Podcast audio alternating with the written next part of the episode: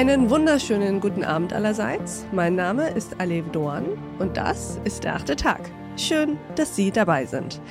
Wir sprechen heute nicht über den 100-Jährigen, der aus dem Fenster stieg und verschwand, aber über den 66-Jährigen, der aus Deutschland auszog und ein bisschen zumindest räumlich verschwand, weil es ihm hier etwas zu fehlen begann. Im Denken, im Sprechen, im Sein. Und natürlich sprechen wir nicht nur über ihn, sondern vor allem mit ihm. Herzlich willkommen im 8. Tag, Matthias Politiki. Ja, hallo aus Hamburg, aber diesmal schon. Hallo Herr Politiki, würden Sie sich uns ganz kurz vorstellen? Ja, ich bin Schriftsteller. Ich habe so um 16 herum angefangen zu schreiben, aus den bekannten Motiven. Unglücklich verliebt, aber ich hatte auch Kumpel, die das auch gemacht haben. Wir waren alle ins gleiche Mädchen verliebt und deswegen war das relativ einfach, sich dann abends zusammenzufinden bei Gedichten. Und ja, so fing das Ganze an und inzwischen, ich schreibe Romane, Erzählungen, weiterhin auch Gedichte, Essays und ja, eben manchmal auch ein bisschen was Kritischeres, wo Sie sicher gleich drauf hinaus wollen, was mich eben voriges Jahr nach Österreich, nach Wien getrieben hat. Genau, darüber wollen wir unbedingt sprechen. Ich finde aber trotzdem an dieser Stelle ist wichtig zu betonen, dass Sie eine der schönsten Vorstellungen gerade mit uns geteilt haben. Also diese Frage stelle ich ja jedem, der hier in den 8. Tag kommt. Und anzufangen damit, dass man Lyrik schrieb, weil man unglücklich verliebt war in ein Mädchen. Das hatten wir bisher noch nicht. Das fand ich jetzt sehr schön. Das freut mich. Es hat aber damals über nichts genützt. Kein von uns. Naja, aber trotzdem öffnet das ja Türen. Zum Beispiel hierhin. Sie sind heute hier, weil Sie ein Problem haben, könnte man sagen, mit der deutschen Debattenkultur. Sie wollen insbesondere ja die Sprache verteidigen gegen all jene, die Sie für Ihre ideologischen Zwecke instrumentalisieren wollen. Und deswegen dann die Flucht nach Wien. Wieso aber, Herr Politiki, kämpfen Sie nicht um die deutsche Debattenkultur in Deutschland? Warum tatsächlich der Schritt, das Land zu verlassen?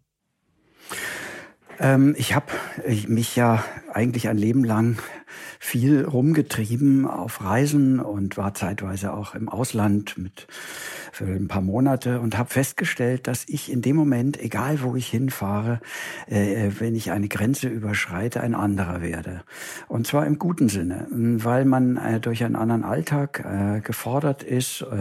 Es geht da nicht so sehr um die Sehenswürdigkeiten, klar, die will ich gar nicht kleinreden, aber es geht darum, wie fährt man eben irgendwie in Usbekistan U-Bahn oder wie ist es mit der Esskultur in Südkorea und all diese Alltagsimpulse sorgen dafür, dass man über vieles im Leben neu nachdenkt und ich bin auch von diesen Reisen immer auch reich bepackt zurückgekommen und habe immer ein bisschen was mitgenommen in meinen Alltag und deswegen ist auch jetzt für mich diese sehr, sehr durchlässige Grenze nach Österreich.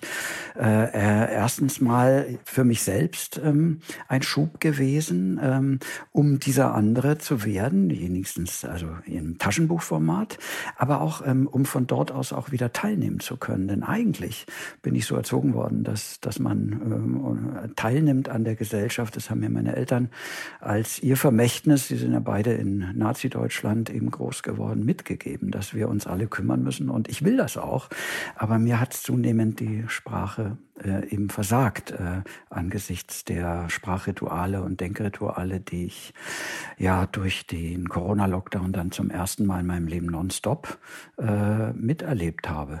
Das heißt, also Ihr Empfinden, dass man an einer Gesellschaft, an ihrer Ausgestaltung und gewissermaßen ja auch an ihrer Zukunft teilnehmen muss, das teile ich vollkommen, aber das konnten Sie dann in Deutschland nicht mehr. Sie hatten das Gefühl, Sie können in Deutschland nicht mehr an der Gesellschaft teilnehmen. Verstehe ich das richtig? Das hört sich jetzt sehr apodiktisch an, aber Sie müssen sich vorstellen, es gibt keine zwei Sprachen, die Alltagssprache und dann vielleicht die Literatursprache, sondern wir schöpfen aus dem, was wir tagtäglich hören und das hat mir zunehmend die Lust auch an der Sprache verdorben. Ich kann natürlich sagen, was ich will.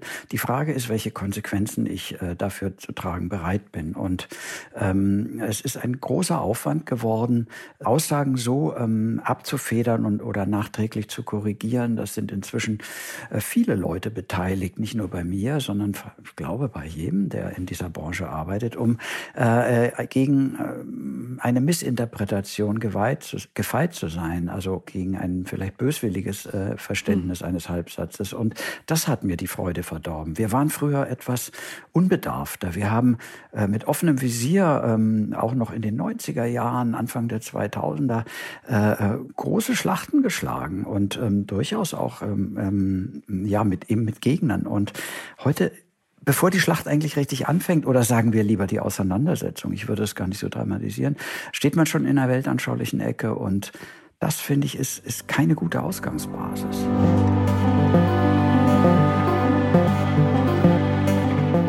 Und dieses Gespräch geht natürlich noch weiter. Es geht mir natürlich auch um all das, was mit der Identitätspolitik jetzt auch sehr plakativ gefordert wird. Das läuft ja auf den Verzicht auf ganze Themenfelder hinaus. Wie zum Beispiel? Naja, da können weiße Schriftsteller oder überhaupt auch in anderen Berufen überhaupt noch über afrikanische Themen schreiben? Dürfen wir über Romanfiguren entwickeln, die andere Hautfarben haben? Tatsächlich, ich habe mir das nicht ausgedacht, ich habe das alles nachgelesen. Die Forderungen sind sehr plakativ.